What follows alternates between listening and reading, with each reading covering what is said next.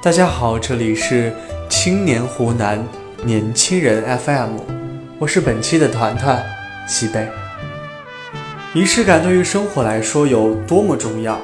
我们来谈谈你最难忘的礼物是什么？橱窗里的玫瑰花里隐匿着浪漫的情话，包装精美的香水在期待着一次美妙的邂逅，而化身礼物的他们又将会有怎样的意义？收获礼物的人又是怎样一番的小确幸呢？礼物是一种神奇的存在，原本安静展示在橱窗或者柜台上的普通物件，因为赠予的行为而有了更多的意义，仿佛是提线木偶摆脱了线索，拥有了自己的灵魂。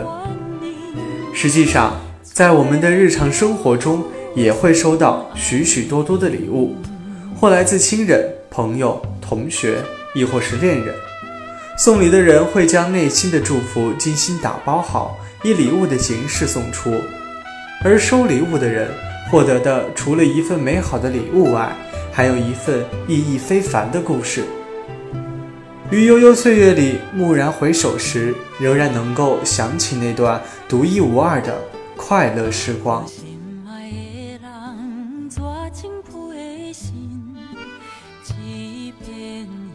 最难忘的是亲情，我始终记得那张汗涔涔的脸和生日上的道歉。来自厦门的一位二十五岁的研究生蛋宝说：“我没有过过十岁的生日，在我们那边满十岁这样的整岁是要做酒的，这是我一直以来在生日这块的遗憾。十岁那年，爸妈好像很忙吧。”哥哥在叛逆期，一个劲儿的要离家出走，说是自己要去外面闯荡。不过时间过去太久，记不清了。记忆里那是一个兵荒马乱、吵吵嚷嚷的十岁。后来爸妈想起我生日的时候，我已经十一岁了。因为心里有遗憾和埋怨吧，十一岁的生日对我来说原本是毫无意义，甚至有一些旧事重提的不愉快。不过让我惊喜的是，十一岁生日那天，妈妈和外婆一起做了很多我喜欢的菜。爸爸是大中午从厂里赶回来的，因为走得急，背上都被汗湿透了。进门的时候，手里捧着一个大大的纸盒子，盒子的一面是透明的，是一个芭比娃娃，我喜欢已久的芭比娃娃。后来才知道，爸爸为了这个娃娃，跟自己的朋友借车开去了省城。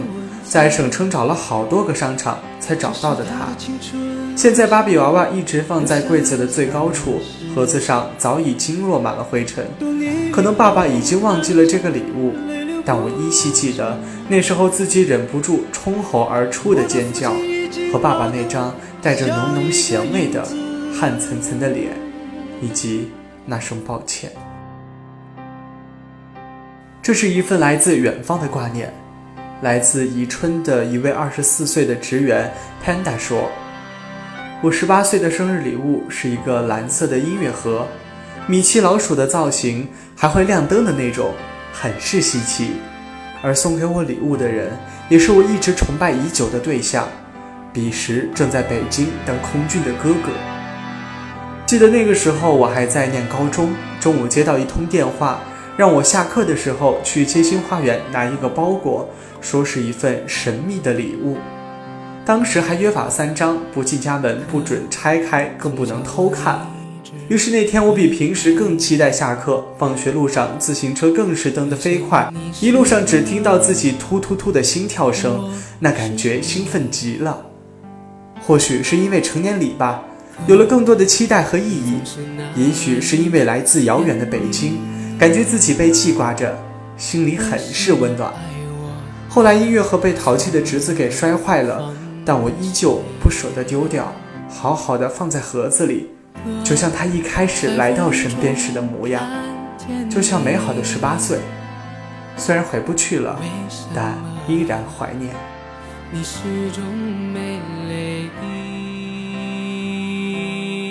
最感动的是友情，每次失落沮丧的时候，他都能让我重新振作。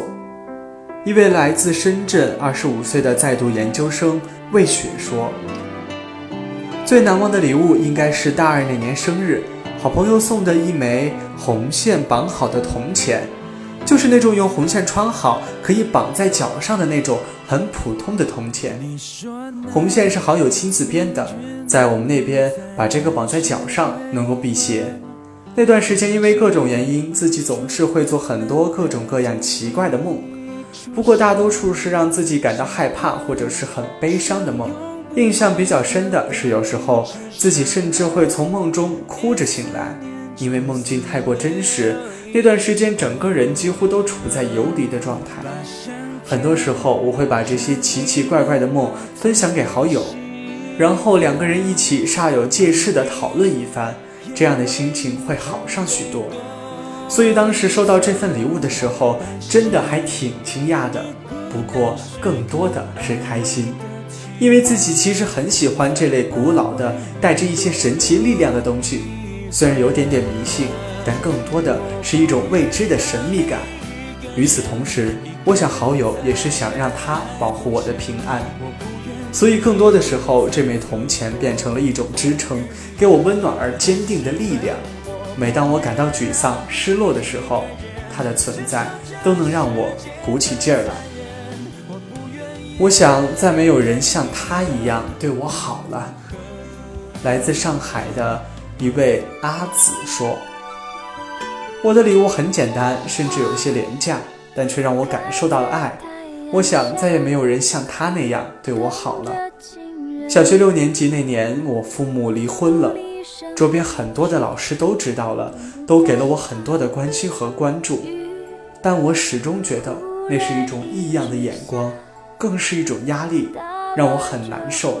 渐渐的，我会刻意回避别人的好，直到那年的儿童节，也算是我童年时期的最后一个儿童节了。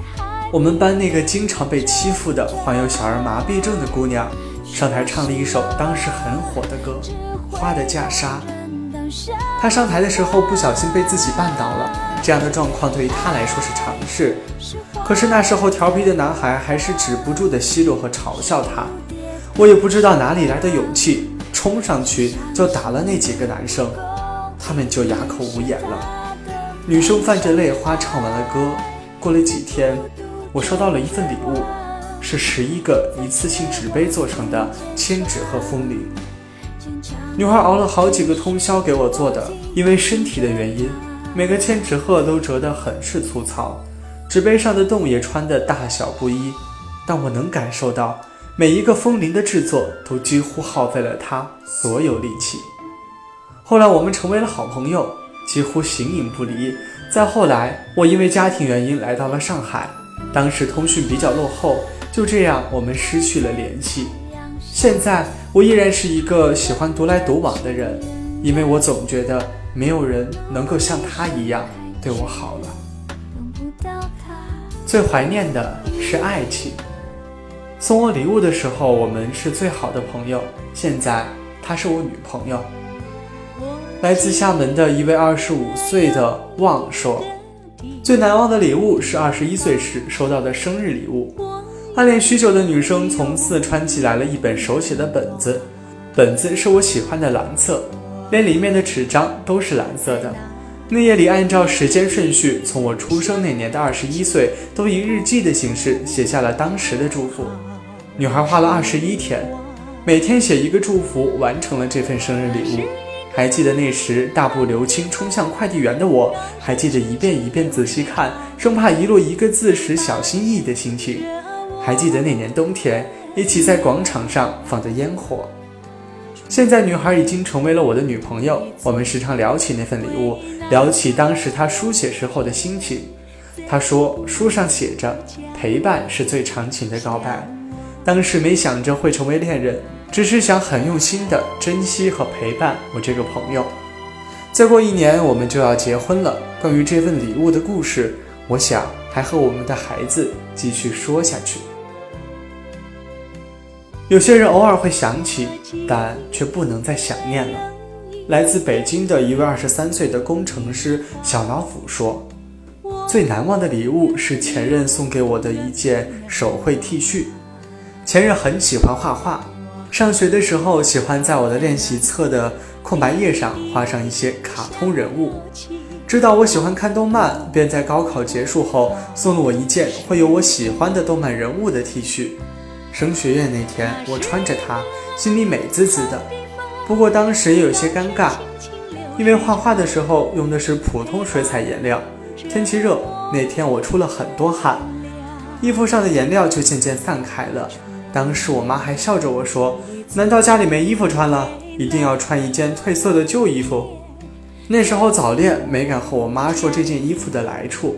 等到现在能够说来处的时候，她已经是我的前任了。我们是因为工作分手的，多少有些遗憾吧。但是人生就是这样，那件衣服旧了，图案也模糊了，兴许已经被我妈丢了吧。不过想起那段快乐的时光，心里还是会止不住的有些心酸。可能这个人就像这件衣服一样，可以被想起，却不能再拥有吧。我到现在也没有猜透那个礼物的含义。一位来自广州的阿冷说，在他送我这份礼物之前，我对生日礼物是没有概念的。那是一个水晶鸟巢，人生中的第一份生日礼物。也是人生里第一次心仪的男生送来的，当时除了开心，还有一种特别的感受。现在想来，可能是喜欢吧。可是不是所有的喜欢都有结果。现在我们已经没有联系了。我依稀记得自己暗暗琢磨礼物的意义时候的心情，和每天下课偷偷观察他时的样子，可真是青涩又懵懂。或许因为未曾得到，所以才会内心骚动，竟还有一丝惋惜。所以满目山河空念远，不如怜取眼前人吧。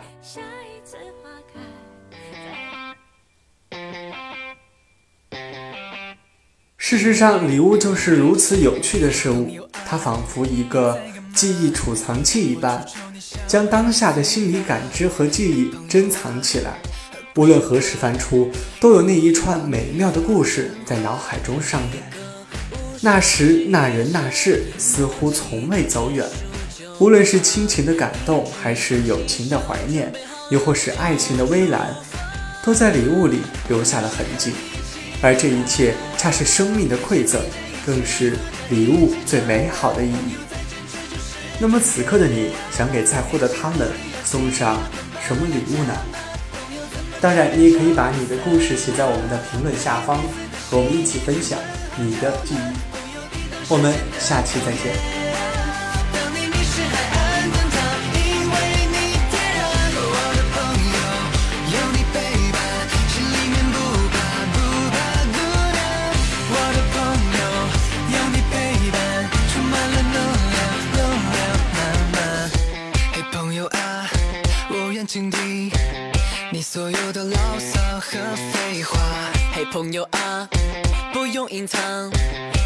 面前想哭就哭吧，一个无声示意眼神，默契指数就爆发，一句起身准备好了就出发，朋友是和你一起流汗。